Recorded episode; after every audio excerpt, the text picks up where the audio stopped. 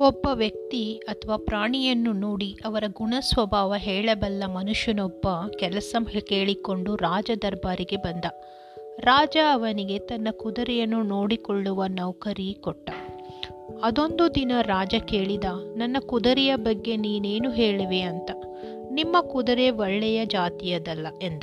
ಕುದುರೆ ಕೊಟ್ಟವನನ್ನು ವಿಚಾರಿಸಿದಾಗ, ಕುದುರೆ ಏನೋ ಒಳ್ಳೆಯ ಜಾತಿಯದೆ, ಆದರೆ ಅದರ ತಾಯಿ ಈ ಕುದುರೆ ಹುಟ್ಟುವ ಸಮಯದಲ್ಲಿ ಸತ್ತು ಹೋಯಿತು. ಇದಕ್ಕೆ ನಾವು ಹಸುವಿನ ಹಾಲು ಕುಡಿಸಿ ಬೆಳೆಸಿದೆವು. ಅದು ಆಕಳೊಂದಿಗೆ ಬೆಳೆಯಿತು ಎಂದ. ನೌಕರನ ಜಾಣ್ಮೆಗೆ ಖುಷಿಪಟ್ಟು, ಇದು ನಿನಗೆ ಹೇಗೆ ತಿಳಿಯಿತು? ಎಂದು ಕೇಳಿದಾಗ, ಕುದುರೆ ಹುಲ್ಲು ತಿನ್ನುವಾಗ ತಲೆಯ ಮೇಲೆ ಎತ್ತಿ ತಿನ್ನದೆ ಹಸುವಿನಂತೆ ಬಗ್ಗಿ ತಿನ್ನುವುದನ್ನು ನೋಡಿದೆ ಎಂದ. ರಾಜ ಆತನ ಗ್ರಹಿಕೆಯನ್ನು ಮೆಚ್ಚಿ ಅವನಿಗೆ ದವಸ ಧಾನ್ಯ, ಕುರಿ ಕೋಳಿಗಳನ್ನು ಬಹುಮಾನವಾಗಿ ನೀಡಿ ರಾಣಿಯ ಅಂತು ಅಂತಪುರದ ಮೇಲ್ವಿಚ್, ವಿಚಾರಕನನ್ನಾಗಿ ನೇಮಿಸಿದ. ಕೆಲ ದಿನಗಳ ತರುವಾಯ ರಾಣಿಯ ಗುಣ ಸ್ವಭಾವದ ಬಗ್ಗೆ ವಿಚಾರಿಸಿದಾಗ, ರಾಣಿಯವರೇನೋ ಒಳ್ಳೆಯವರೇ, ಆದರೆ ಅವರು ರಾಜಕುಟುಂಬದಿಂದ ಬಂದವರಲ್ಲ ಎಂದ. ರಾಣಿಯ ತಾಯಿಯನ್ನು ರಾಜ ಕೇಳಿದಾಗ, ನನಗೆ ಮಗಳು ಹುಟ್ಟುವಾಗಲೇ ನಿಮ್ಮ ತಂದೆ ನಿಮಗೆ ಅವಳನ್ನು ಮದುವೆ ಮಾಡಿಸಬೇಕು ಎಂದು ಮಾತು ಪಡೆದಿದ್ದರು. ಆದರೆ ಹುಟ್ಟಿದ ಮಗಳು ನಾಲ್ಕೇ ತಿಂಗಳಲ್ಲಿ ಸತ್ತು ಹೋದದ್ದರಿಂದ ದನಕಾಯವರ ಬಳಿ ಹೆಣ್ಣು ಮಗಳನ್ನು ದತ್ತು ಪಡೆದು ಸಾಕಿದೆವು ಎಂದಳು. ರಾಣಿ ರಾಜತ, ರಾಜಮನೆತನವದಳಲ್ಲ ಎಂದು ನಿನಗೆ ಹೇಗೆ ತಿಳಿಯಿತು? ಎಂದಾಗ ವೇಷಭೂಷಣ ರಾಣಿಯಂತಿದ್ದರೂ ಅವರಲ್ಲಿ ರಾಜಮನೆತನದ ಘನತೆ ಗಾಂಭೀರ್ಯದ ಬದಲಿಗೆ ಒಬ್ಬ ಹಳ್ಳಿ ಹೆಂಗಸಿನ ನಡೆಯನ್ನು ಗಮನಿಸಿದೆ ಎಂದ.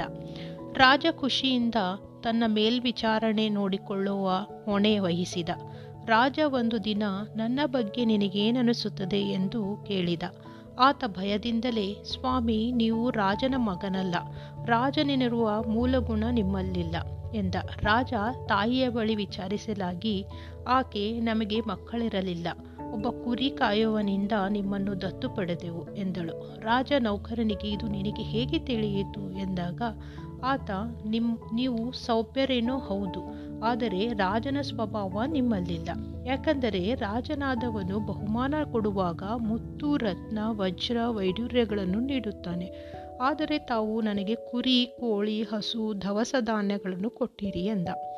ಹೌದು, ವ್ಯಕ್ತಿ ಅದೆಷ್ಟೇ ಸುಖ, ಸಂಪತ್ತು ಉಳ್ಳವನಾಗಿದ್ದರೂ ಆತನ ಮೂಲ ಗುಣ ಅವನಲ್ಲಿ ಬಿಟ್ಟು ಹೋಗುವುದಿಲ್ಲ. ನಮ್ಮ ಗುಣಾನುಗುಣಗಳು ಸಮಯ ಸಂದರ್ಭದಲ್ಲಿ ಅಭಿವ್ಯಕ್ತಿಸುತ್ತವೆ.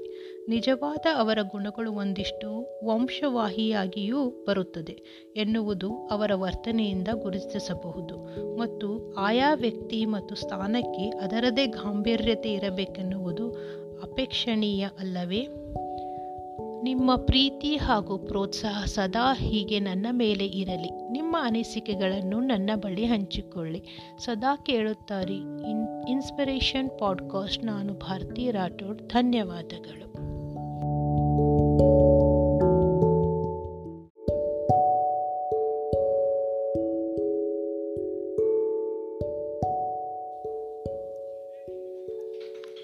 ಒಬ್ಬ ವ್ಯಕ್ತಿ ಜೈನ್ ಗುರುಗಳಲ್ಲಿಗೆ ಬಂದ.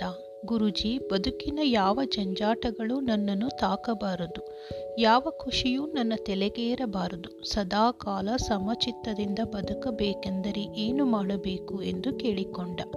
ನಮಸ್ಕಾರ, ಕೇಳುತ್ತಾ ಇದ್ದೀರಾ ಇನ್ಸ್ಪಿರೇಷನ್ ಪಾಡ್ಕಾಸ್ಟ್, ನಾನು ಭಾರತಿ ರಾಠೋಡ್.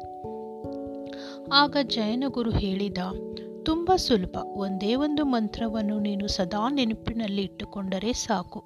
ಸಮಚಿತ್ತ ಗಳಿಸುವುದು ಅಷ್ಟೊಂದು ಸುಲಭವೇ? ಹಾಗಾದರೆ ಆ ಮಂತ್ರವನ್ನು ನನಗೆ ದಯಪಾಲಿಸಿ ಎಂದು ಕೇಳಿಕೊಂಡ. ಆಗ ಜೈನ್ ಗುರು ಹೇಳುತ್ತಾರೆ, ಈ ಕ್ಷಣ ಶಾಶ್ವತ ಅಲ್ಲ ಎನ್ನುತ್ತಾರೆ. ಹಾಗಂದರೆ ಏನು ಗುರುಜಿ ಎಂದು ಕೇಳುತ್ತಾರೆ, ಕೇಳುತ್ತಾನೆ ಆ ವ್ಯಕ್ತಿ. ಈ ವಾಕ್ಯಕ್ಕೆ ಎಂಥ ಶಕ್ತಿ ಇದೆ ಗೊತ್ತೇ? ಸಂತೋಷದಲ್ಲಿರುವವನಿಗೆ ಎಚ್ಚರಿಕೆಯನ್ನು, ದುಃಖದಲ್ಲಿರುವವನಿಗೆ ಸಮಾಧಾನವನ್ನು ಕೊಡುವ ಏಕೈಕ ವಾಕ್ಯ ಇದು. ನೀನು ಸುಖದ ಸುಪ್ಪತ್ತಿಗೆಯಲ್ಲಿದ್ದಾಗ ಈ ವಾಕ್ಯವನ್ನು ಮರೆಯಬೇಡ. ಏಕೆಂದರೆ ಸಂತೋಷ ಶಾಶ್ವತವಲ್ಲ.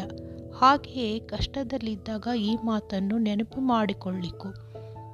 ಯಾಕೆ ಗೊತ್ತೇ? ನಿನ್ನ ಕಷ್ಟಗಳು ಕ್ಷಣಿಕವಾದವು.